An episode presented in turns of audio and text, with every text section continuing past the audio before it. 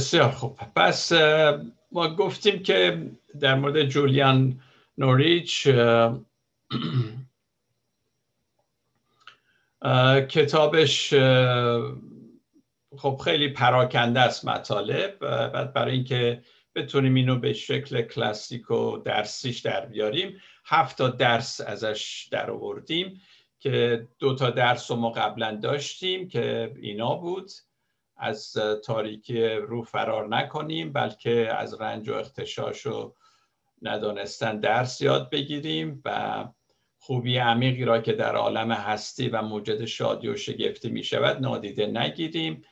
جولیان با وجود مرگ سیاه به فلسفه خوبی خود تا به آخر آخر وفادار موند و به آنچه می گفت عمل می کرد. این دوتا درسی بود که از کتاب جولیان نوریچ ما در آوردیم. و امروز یه مطلبی هم که جولیان خیلی بهش توجه داره در سوم بر حضور خدا در خلقت و عالم هستی توجه کنیم و آن را گرامی بداریم. پس درس ما راجع به اینه.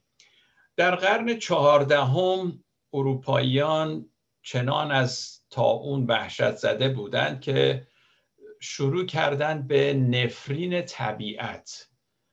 یعنی اگه تا اون موقع هم خلقت و طبیعت و بعضی ایمانداران بهش توجه داشتن و کار خدا می‌دونستن این به خاطر این تاون وحشتناک اینا شروع کردن به نفرین کردن طبیعت و گریز از طبیعت در واقع.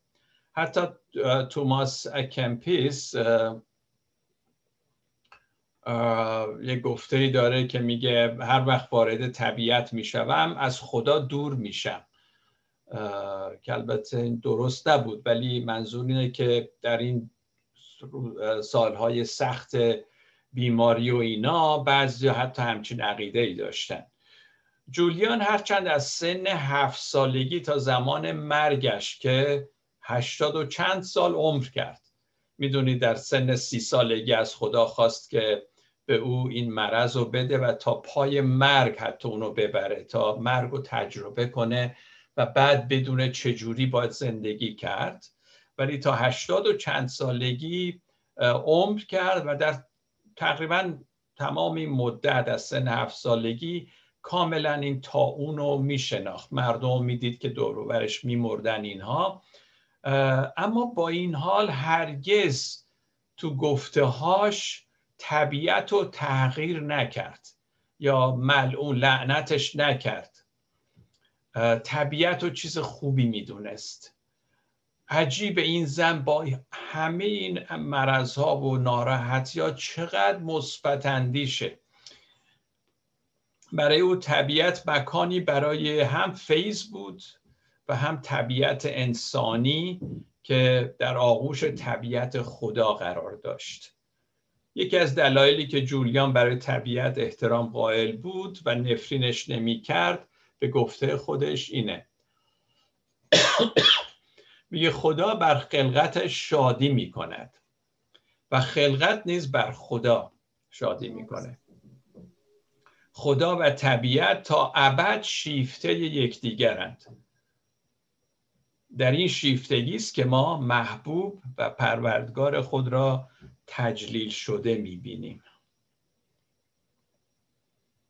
جولیان از ما می‌خواد مانند خودش محو طبیعت بشیم. در درس پیشم دیدیم چطور او ما را دعوت به چیکار می‌کرد؟ یادتونه؟ هیبت و شگفتی می‌کرد شیفتگی می‌کرد که این هیبت رو پاس بداریم. و الان هم همین رو راجع به طبیعت میگه.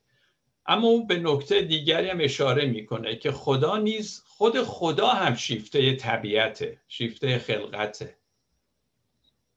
نه فقط ما انسان ها بلکه خود خدا هم.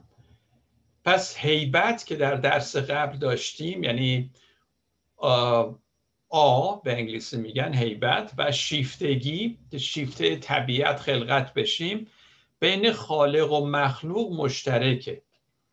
یعنی ما از طرف ما این هیبت و از طرف خدا خود خدا هم حتی شیفته کار دست خودش هست. جولیان معتقده که عقل، رحمت و فیض هماهنگ با یکدیگه کار می‌کنند تا چیزهای خوبی نصیب ما کنند. و نخستین خوبی که نصیب ما می‌کنن همین طبیعته. خوبی طبیعت چیزی در خارج از ما نیست بلکه در درون ماست.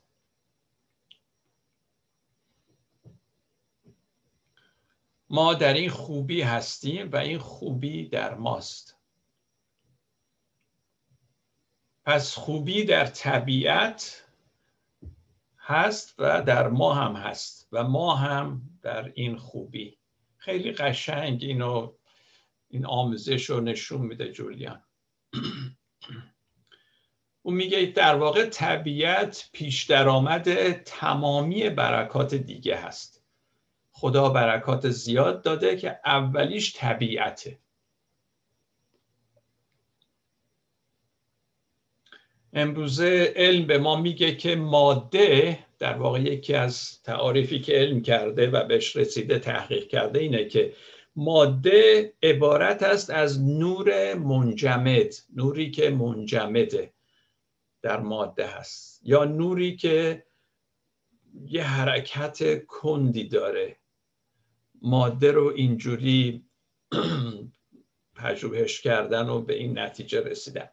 جولیان از البته علم امروز آگاه نبود اما چیز شبیه همین نکته هم میگه که میگه وقتی در تاریکی عمیق شب نیاز به نور داریم اون موقع این نور پدیدار میشه و این نور سرچشمه زندگی ماست.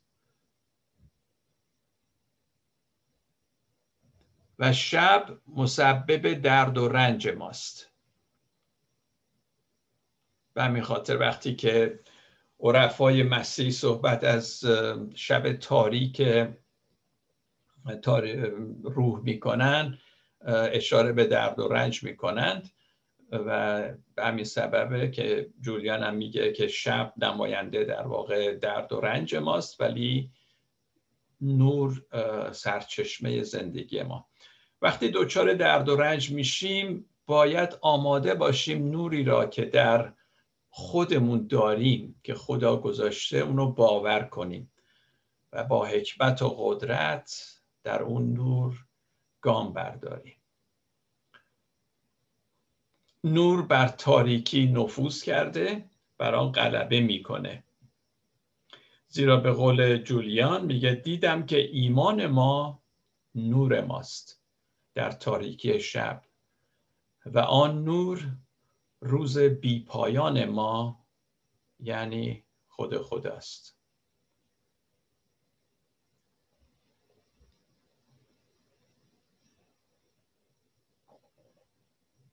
آن نور روز بی پایان ما یعنی خداست جولیان این نور را در خارج از خودمون نمی‌بینه بلکه در درون ما می‌بینه که همیشه با ماست.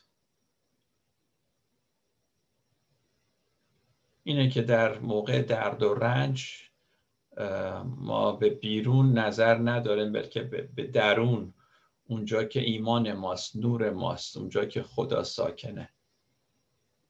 این نور در بدن در قلب و در رفتار ماست. یا دست کم باید اینطور باشه.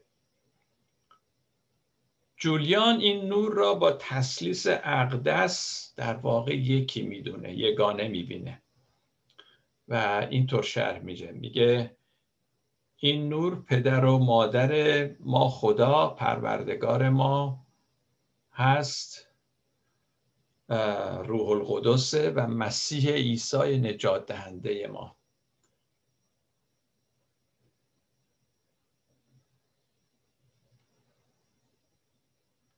طبیعت خدا شامل زندگی عشق و نور هست.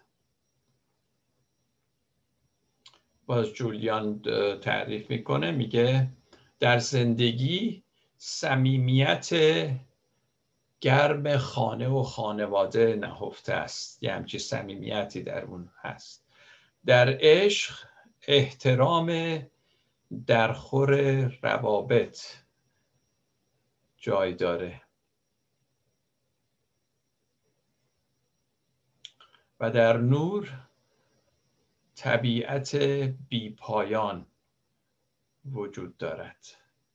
این اصطلاح طبیعت بیپایان خاص جولیان هست و در واقع حاکی از عظمت طبیعت که ما امروز در علم امروز اونو تکامل مینامیم.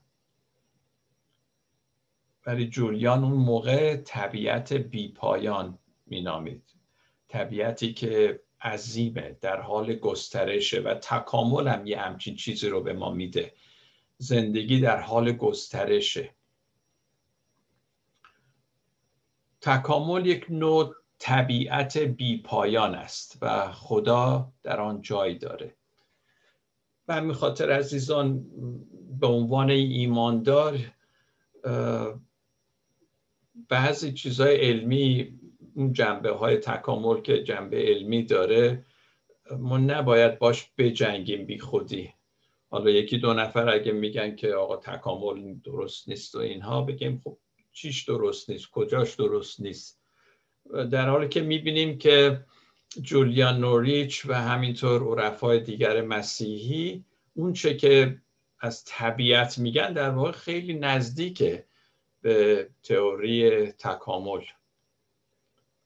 اگه ماده عبارت است از نور منجمد و نور و ماده به همدیگه تبدیل میشن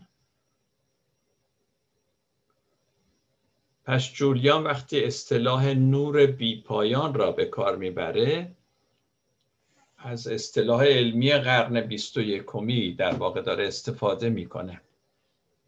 چون صحبت از نور می‌کنه و الان علمم نور رو به اصطلاح ماده رو از نور منجمد میگه یه همچی چیزی. به حالی این من یه چیزی که یاد گرفتم عزیزان اینه که وقتی این عرفای مسیحی رو من می‌خونم می‌بینم چقدر راحت بین گفتارشون و علم امروز سازگاری هست و این باعث شادی قلب من میشه. چون کلا دنیای مسیحیت مثل اینکه دنیای ضد علمه. و هر چی علم میاد چیزی میگه فورا جبهه می‌گیرن. در حالی که نباید اینطوری باشه. ما یه حقیقت داریم. اگه علمم چیزی رو ثابت می‌کنه که واقعی و حقیقیه نباید بترسیم. باید بشناسیم که چی هست. خود جولیان اینو به یه زبان اینجوری شر میده. میگه خدا جوهره و زمینه طبیعته. خدا پدر و مادر حقیقی طبیعت است. تمامی طبیعت که از خدا سرچشمه می‌گیره تا اراده او را انجام بده دوباره توسط رهایی انسان ها به وسیله فیض به سوی خدا باز خواهد گشت. طبیعت بیپایان شامل دوستی بیپایان هم میشه چرا که در خدا دوستی بیپایان فضا زندگی و هستی همه اینها وجود داره.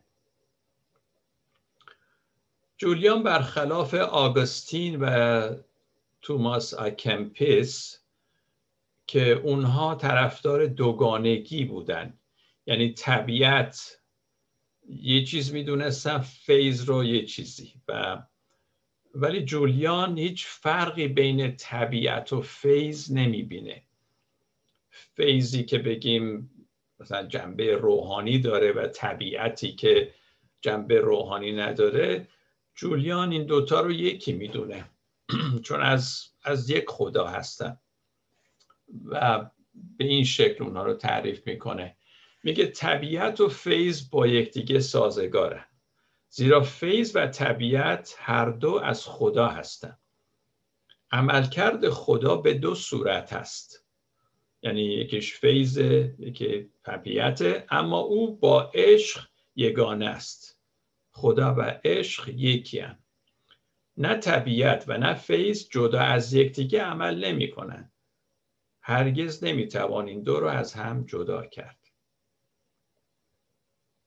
به همین خاطره که ما همینطور که میگیم در کلیسا سرودای پرستشی می‌خونیم که الان خوندیم خدا رو تمجید می‌کنیم درست به همون اندازه با نگاه کردن به طبیعت بودن در قلب طبیعت دیدن حیوانات اونم پرستشه. منظور جولیان اینه که ما نیاییم دنیا رو به روحانی و غیر روحانی تفکیک کنیم.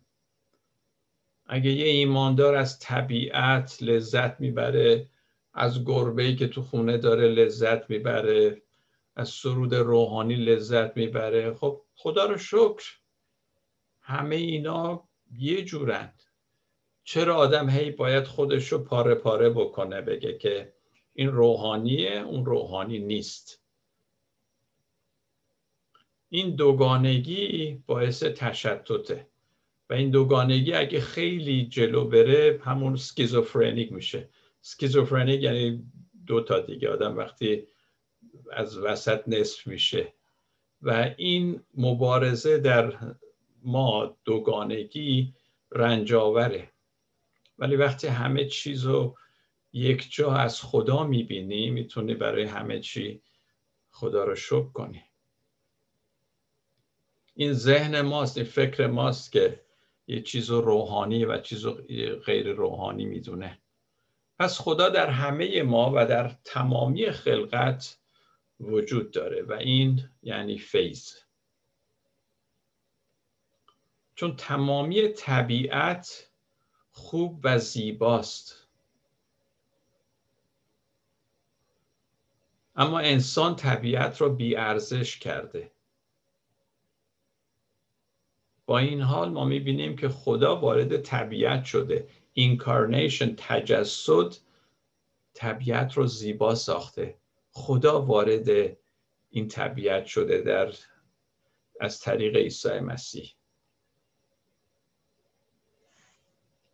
باش جولیان خیلی قشنگ میگه. فیض فرستاده شد تا طبیعت را رها سازد و گناه را نابود کند و طبیعت زیبا را بار دیگر به خواستگاه مبارکش یعنی خدا باز آورد.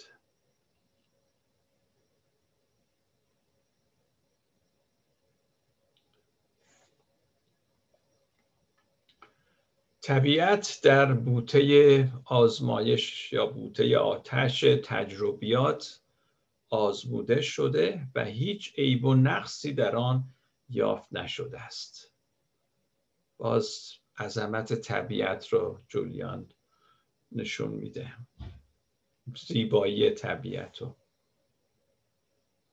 در گفتار جولیان زیبایی و خوبی. این دوتا تقریبا معادل همن. یعنی خوبی زیباست. و هر چیز زیبا خوبه. زیبایی و خوبی. اینا رو گایقات به جای همدیگه هم به کار می‌بره. تمام فرزندانی که طبیعتا از خدا به وجود میآیند توسط فیض به سوی او باز میگردند.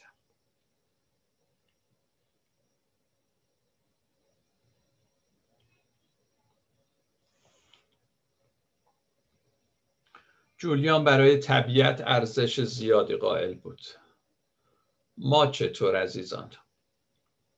آیا حفاظت از محیط زیست را وظیفه مسیح خودمون می‌دونیم؟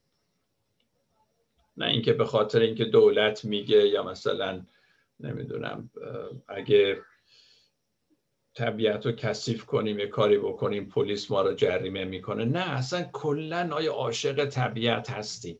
طبیعتی که خدا خالق اونه. اگه خدا وارد طبیعت شده تا با ما ساکن بشه آیا حقش نیست که از خوبی و زیبایی طبیعت مواظبت کنیم ما؟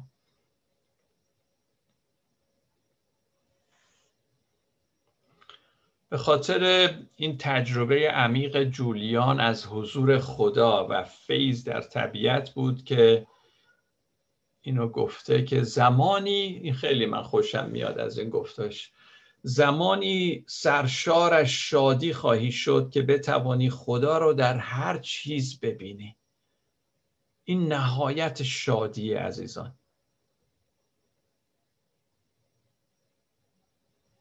وقتی خدا رو در همه چی می‌بینی یک شادی غیر قابل وصف اصلا شادی بی پایانی به شخص دست میده. مثل اینکه از هیچ نمیترسی. هیچ چیز رو دشمن نمیداری از چیزی اکراه نداری. خدا رو در همه چی می‌بینی حتی در مصیبت ها و رنج ها هرچند عشق در تار و پود طبیعت وجود داره و خدا هم خودش سراسر عشقه اما ما سخت می‌تونیم این موضوع رو بپذیریم. چون فکر ما نمی‌ذاره اینو بپذیریم. تا بگیم خدا عشق فکر یک موانعی سر راه میاره سوالاتی میاره. جولیان میگه بزرگترین مانع پذیرفتن عشق خدا ترس هست.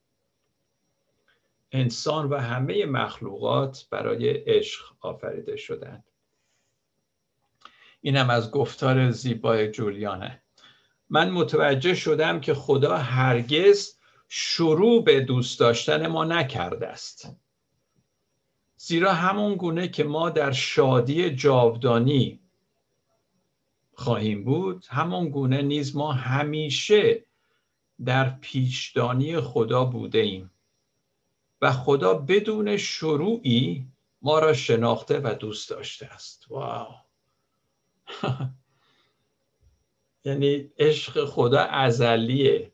طوری نبوده که مثلا بیاد خدا خلق کنه بعد شروع کنه به دوست داشتن. اصلا با عشق خلق کرده ما رو.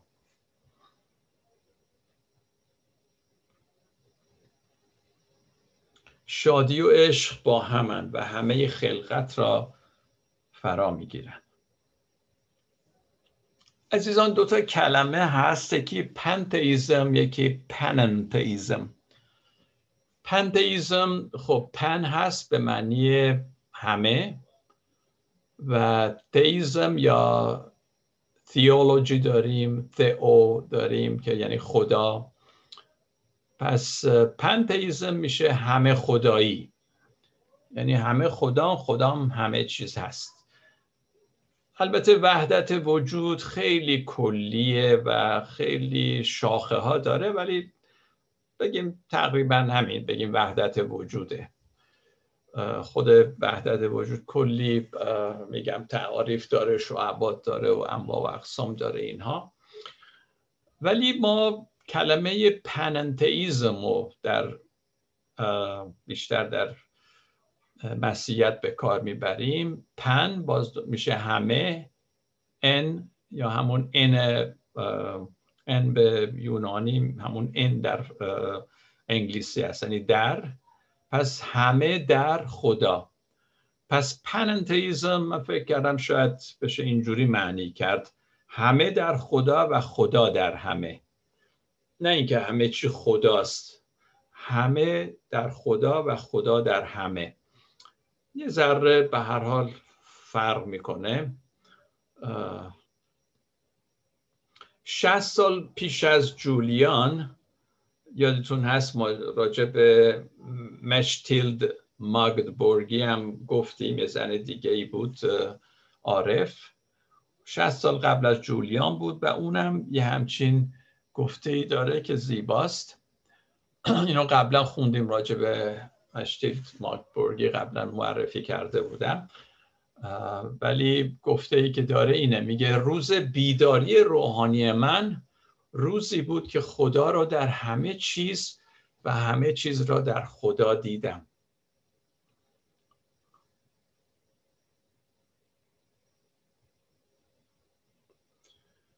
جولیان هم خودش تجربه مشابه داشته و آن را موجد وجد و شادی خودش می‌دونه.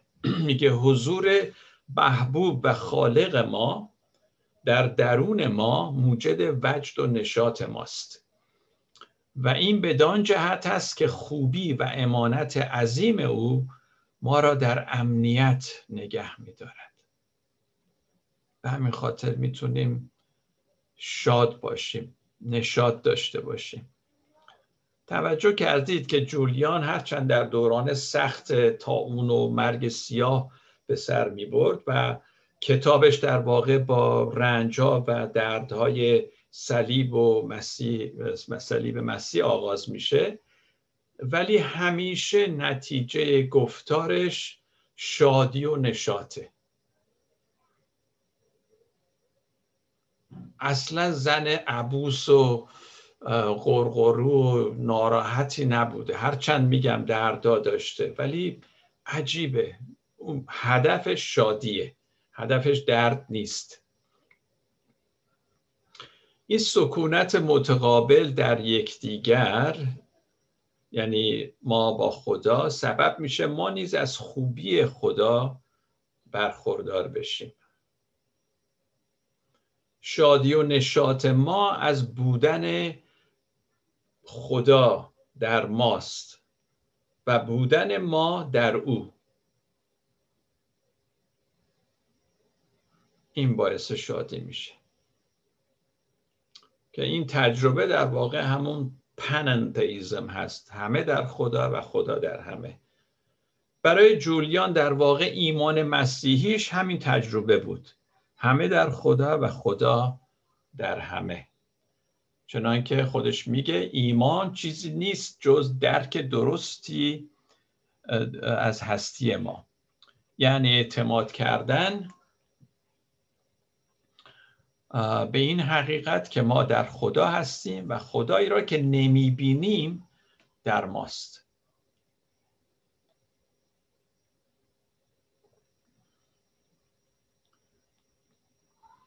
خدا همونطور در ماست و ما او رو نمی‌بینیم که مانند هوا که در ششهای ماست و نمی‌بینیم.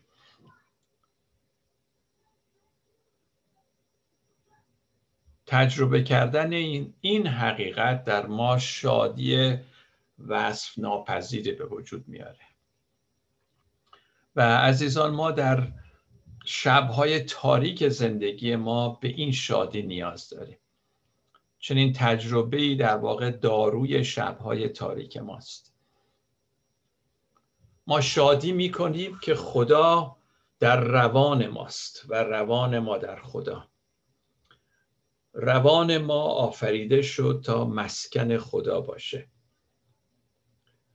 چه چیز باشکوهی است که درک کنیم جوهره روان ما که آفریده شده در خدا ساکن است؟ اصل ما در خدا ساکن است.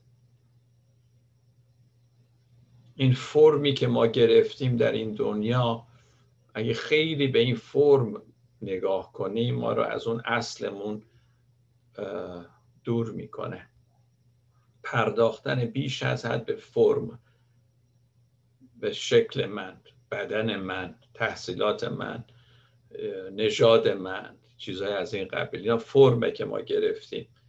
ولی ما در اصل در واقع همه ما از جوهره خدا هستیم و یکی هستیم.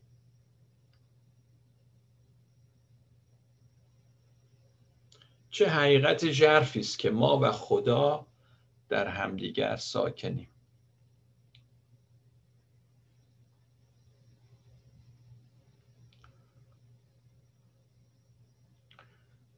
جولیان میگه هیچ تفاوتی ندیدم میان ذات الهی و ذات انسانی.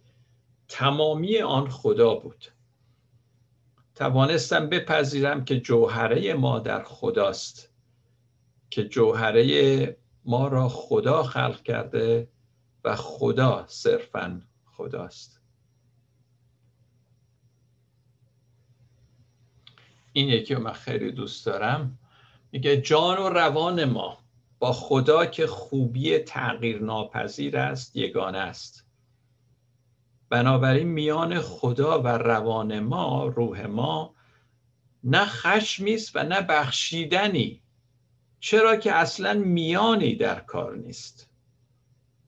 که میگه میان خدا و روان ما. میگه اصلا میانی در کار نیست که خدا بر ما خش بگیره یا حتی بخواد ببخشه. میانی در کار نیست. و این میشه نهایت یگانگی نه دوگانه فکر کردن نهایت یگانگی. پس عزیزان من این باور دارم که شناخت خودمون شناخت خیشتن یعنی شناخت خدا. و شناخت خدا هم یعنی شناخت خیشتن. حالا اول کدوم دوم کدومه به نظر من اصلا مطرح نیست. جفت با همه. یکی بدون اون یکی نیست. درد اشتیاق ما یافتن خیشتن در خداست. این درد ماست. درد انسان ها خودشون رو در خدا بیابن. ما برای شناخت خیشتن و خدا باید هر دو را یک جا بشناسیم. اینا از هم دیگه جدا نیست. جولیان باز میگه چه بخواهیم خود را بشناسیم؟ چه خدا را بشناسیم؟ روح القدس توسط فیض ما را رهنمون میشه تا هر دو را چون یکی بشناسیم.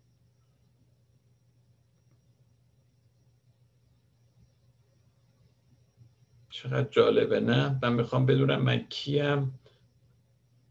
همون دعایی که سان فرانسیس می‌کرد. هر روز دعاش این بود. خدایا من کی هستم؟ خدایا تو کی هستی؟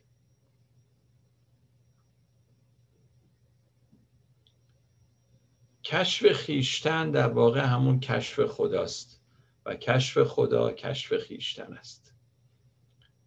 مایستر اکهارت که قبلا راجبش چیزایی شنیدیم اونم چیز شبیه همین میگه. میگه تمامی نام هایی که ما برای خدا قائلیم از شناختی که از خود داریم ناشی میشه.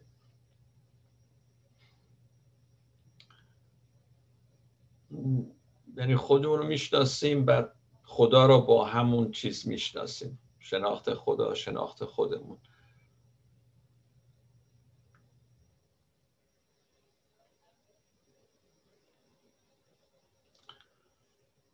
باز جولیان میگه که توسط فیض و طبیعت ما از اشتیاق به شناخت خود با تمامی توان برخورداریم. وقتی به این شناخت برسیم آنگاه خدای خود را با شادی پایان ناپذیری خواهیم شناخت.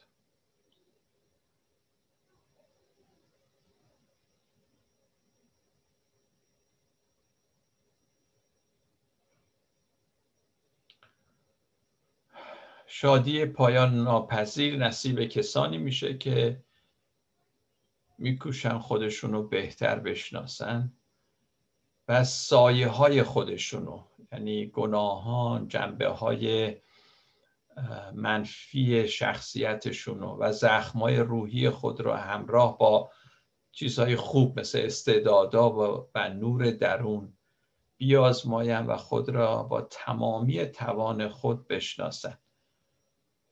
من می‌خوام واقعا خودم رو بشناسم. این یه شادی پایان ناپذیریه. من خودم رو در خدا بشناسم. سفر به درون خیش تنها به یاری خدا ممکن عزیزان. چرا؟ چون او از درون و بیرون ما را احاطه کرده است. و اینجا این شعر مولانا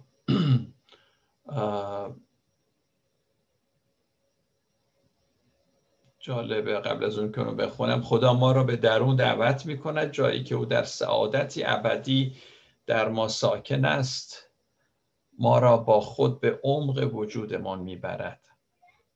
جوهره اصلی ما باز تاکید می‌کنه جولیان با خدا یگانه است. من اینو که می‌خونم احساس می‌کنم میگم خب استاد اگه خودت خوب بری در درونت بشکافی و درون درون درون درون. در قر وجود خودت اونجا جوهره تو با خدا یکیه. پس هرچه که فرم گرفتی خودت تا این سالها اینا, اینا گذراست ولی اونه که میمونه. به همین خاطر به هیچی نه فخری من دارم نه خودم رو برتر از دیگران می‌دونم.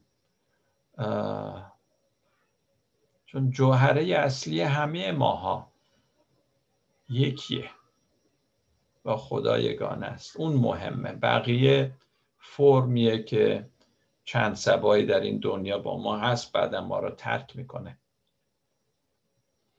مولانا میگه اندر دل من درون و بیرون همه اوست. اندر تن من جان و رگ و خون همه اوست.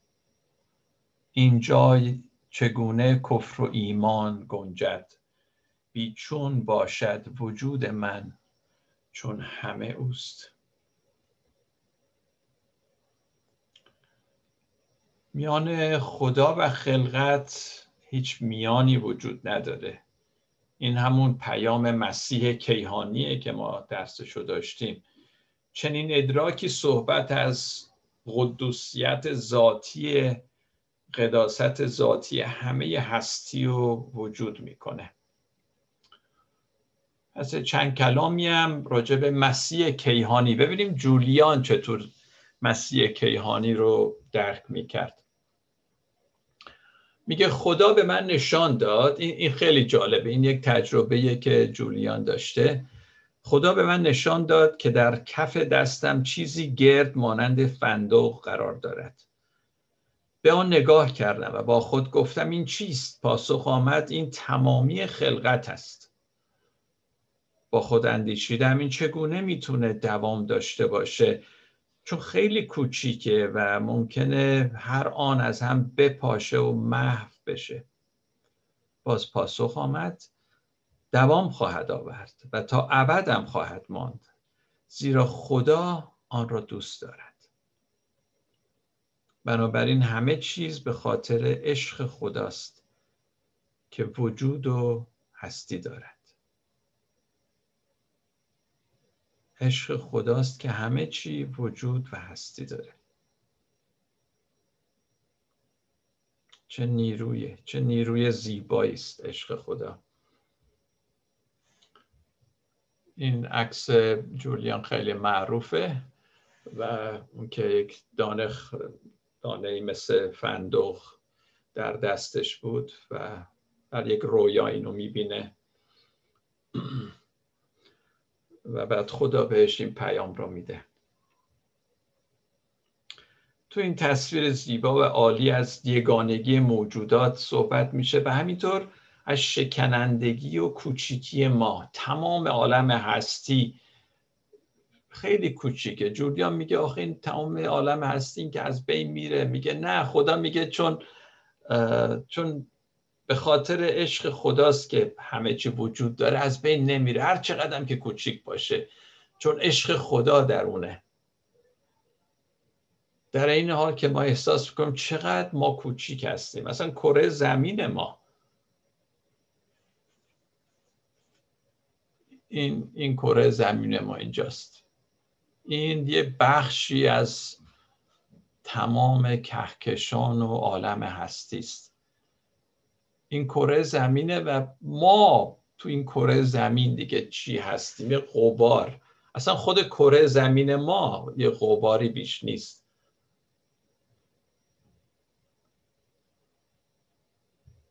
ولی عشق خداست که اینا رو نگه داشته.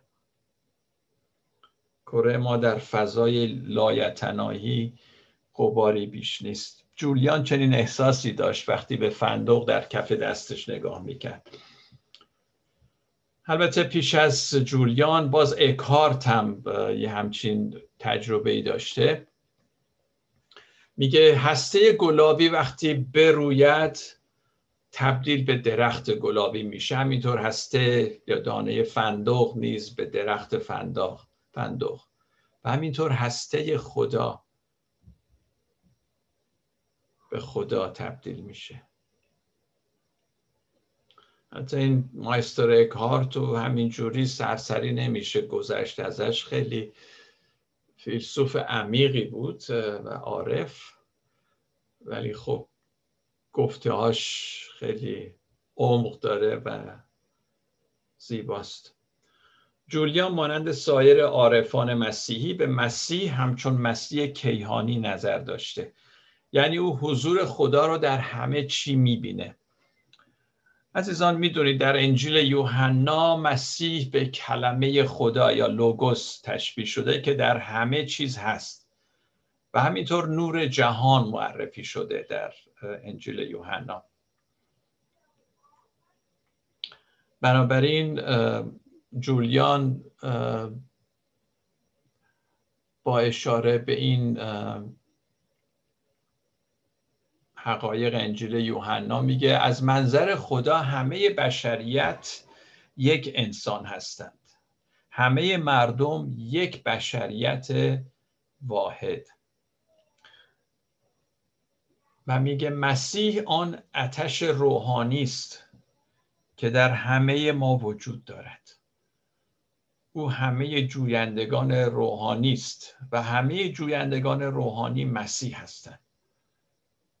انقدر می‌خواد اینا رو به همدیگه نزدیک بکنه که البته اشاره است به متا باب 25 که نسی میگه آنچه برای یکی از این کوچکترین برادران من کردی در واقع به من کردی برای من کردی. یعنی مسیح خودش رو همزاد پنداری می‌کنه میگه من با این کوچیکا هیچ فرقی ندارم خدا هیچ فرقی میانه مسیح مبارک و کوچکترین شخص میان ما قائل نیست.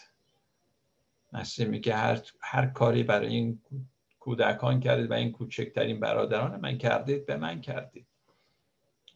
حالا ما گاهی اوقات اینو شاید به شکل بگیم استعاره به کار می‌بره مسیح ولی شاید هم واقعا همینه. می‌خواد بگه که من در وجود همه این انسان ها هستم که دنیا تحقیرشون می‌کنه. اونا با من یکی هن. و در انجیل یوحنا می‌دونید لاقل هشت بار می‌خونیم که مسیح میگه من هستم من در هستم من راه هستم من حیات هستم من نان حیات هستم. من آب حیات هستم من شبان هستم. این من هستم من هستم. آه در انجیل یوحنا به مسیح کیهانی در واقع اشاره داره. ما اگه عزیزان عهد جدید را دقیق بخونیم متوجه مسیح کیهانی میشیم. خیلی جاها هست. هم در اناجیل مخصوصا در انجیل یوحنا و همینطور در رسالات پولس.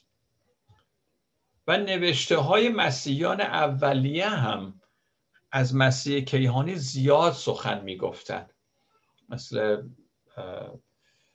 پالیکارپ و دیگران که اینا شاگردان حواریون شاگردان شاگردان مسیح بودن. تو نوشته هاشون از مسیح کیهانی زیاد سخن میگن.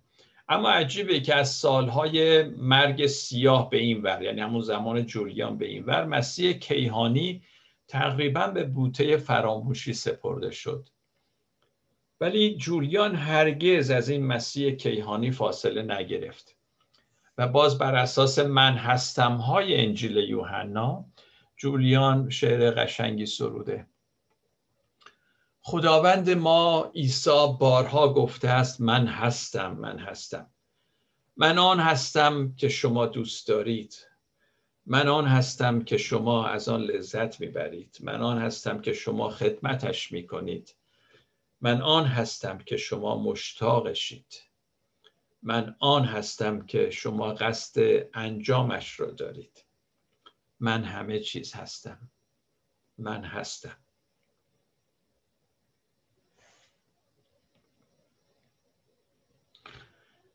این شعر گویای حضور خداست در همه چی در تمامی سطوح هوشیاری انسانی.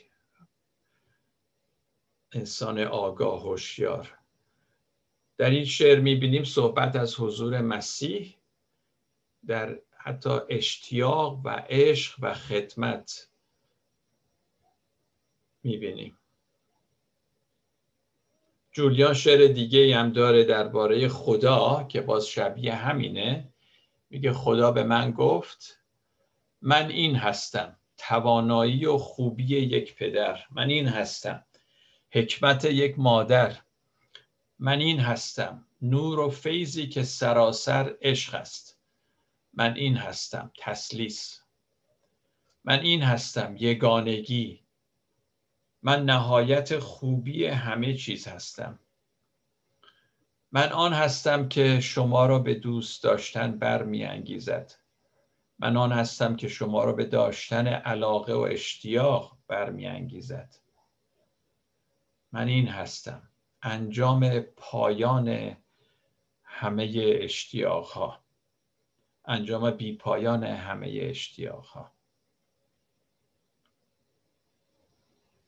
یعنی اشتیاق ها همینجور ادامه داره و من اونها رو انجام میدم. به, به هدف میرسونم. جولیان من هستم را به من انجام می‌دهم تبدیل می‌کنه. چرا؟ چون ما کاری که می‌کنیم در واقع اونی که هستیم انجام میدیم. به همین خاطر بودن هستن اگه بتونیم بگیم مهمتر از انجام دادن کاریه. بودن و عمل برای جولیان با هم یکی همون گونه که اکارت ما را نصیحت می‌کنه که کمتر به فکر باشیم که چه بکنیم و بیشتر به فکر آن باشیم که کی هستیم. اگه خوب باشی کارهات هم خوب خواهد بود. باز از جولیان بشنویم. جولیان میگه خدا اینو گفت. ببینید من خدا هستم. من در همه چیز هستم. ببینید. من هرگز دست از کار نمی‌کشم. ببینید. من همه چیز را به سوی مقصدی که از ازل براش مقرر کردم با همون قدرت، حکمت و عشق که آن را آفریدم به پیش می‌برم. پس چگونه ممکنه چیزی منحرف بشه؟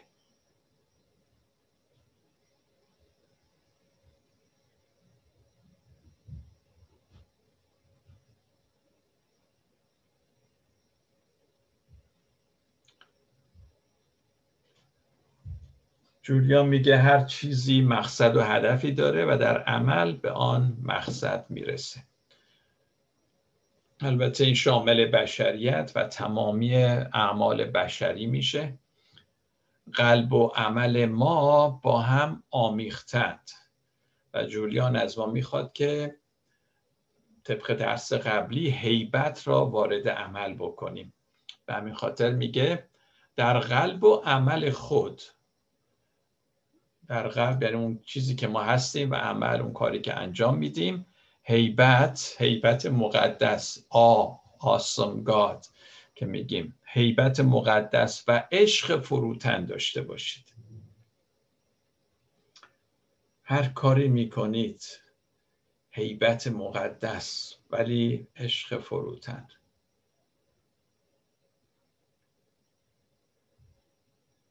عشقی که درش فروتنی هست. مثلا عشق نمی‌تونه فروتن نباشه نه؟ حیبت مقدس راه خودش رو از طریق اعمال ما در جهان باز می‌کنه. جولیان وقتی صلیب را در زمینه کیهانی تشریح می‌کنه تصویر واقعی از مسیح کیهانی رو اینطوری برای ما ترسیم می‌کنه. میگه تمامی مخلوقات مخلوقات خلقت خدا که می توانند درد را احساس کنند با خدا درد می‌کشند. با خدا هم دردند. خدا در درد اونها هم درد می‌کشه.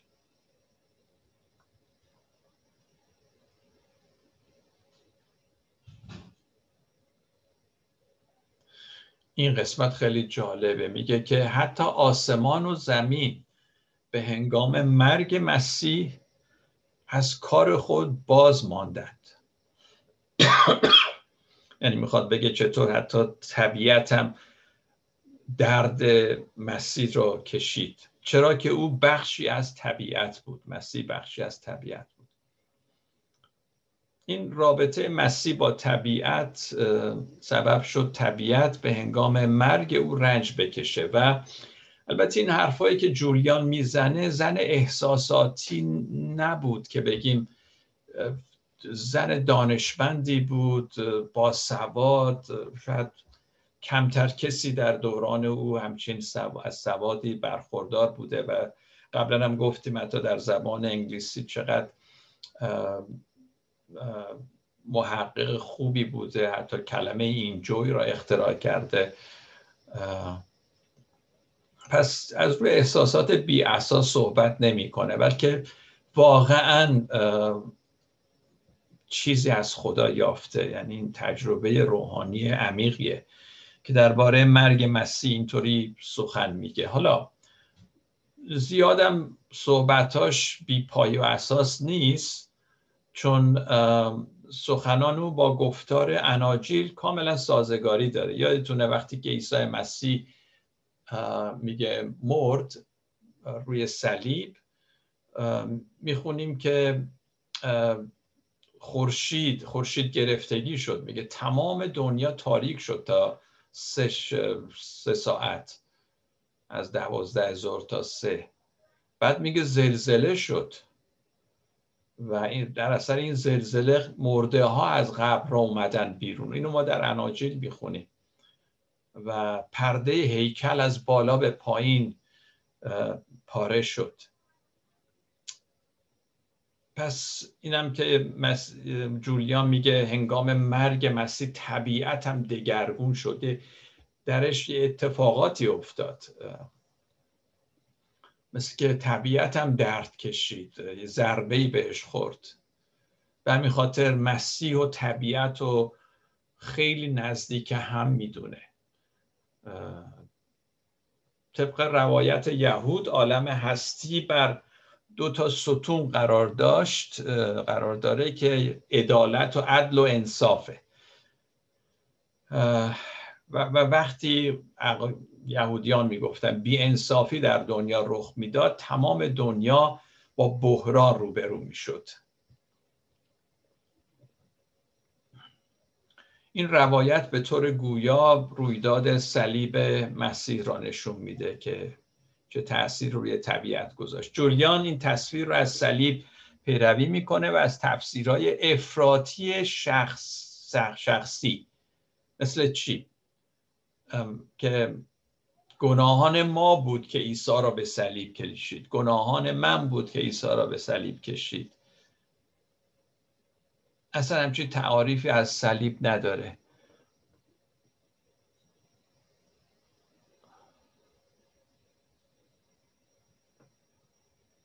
بلکه او بیشتر تفسیری که از صلیب داره این چنان در طبیعت انکاسش و در واقع جولیان می‌خواد بگه کشتن هر کس در واقع کشتن مسیحه. اگه در دنیا کسی کسی رو می‌کشه مثل اینکه مسیح را کشته.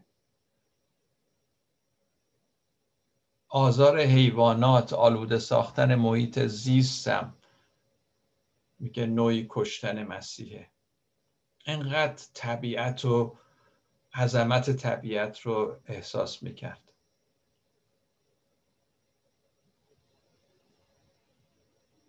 از انقلاب صنعتی به این طرف محیط زیست ما دچار خیلی بحران هایی شده و حتی همین زمان خودمون این آتش سوزی ها و اینها و این سیل ها و اینها. به حال حالا ترامپ نمیپذیرفت ولی واقعا محیط زیست ما دچار بحرانه و انقلاب صنعتی و تمام ضایعاتی که در طبیعت رویداد باعث این بحران ها شده. جالبه که جولیان قرنا پیش زمین و طبیعت را مقدس میشه مرد. اون زمان قرن چهارده. ولی ما در قرن بیست و یکم میگیم نه اینا همش حرفه.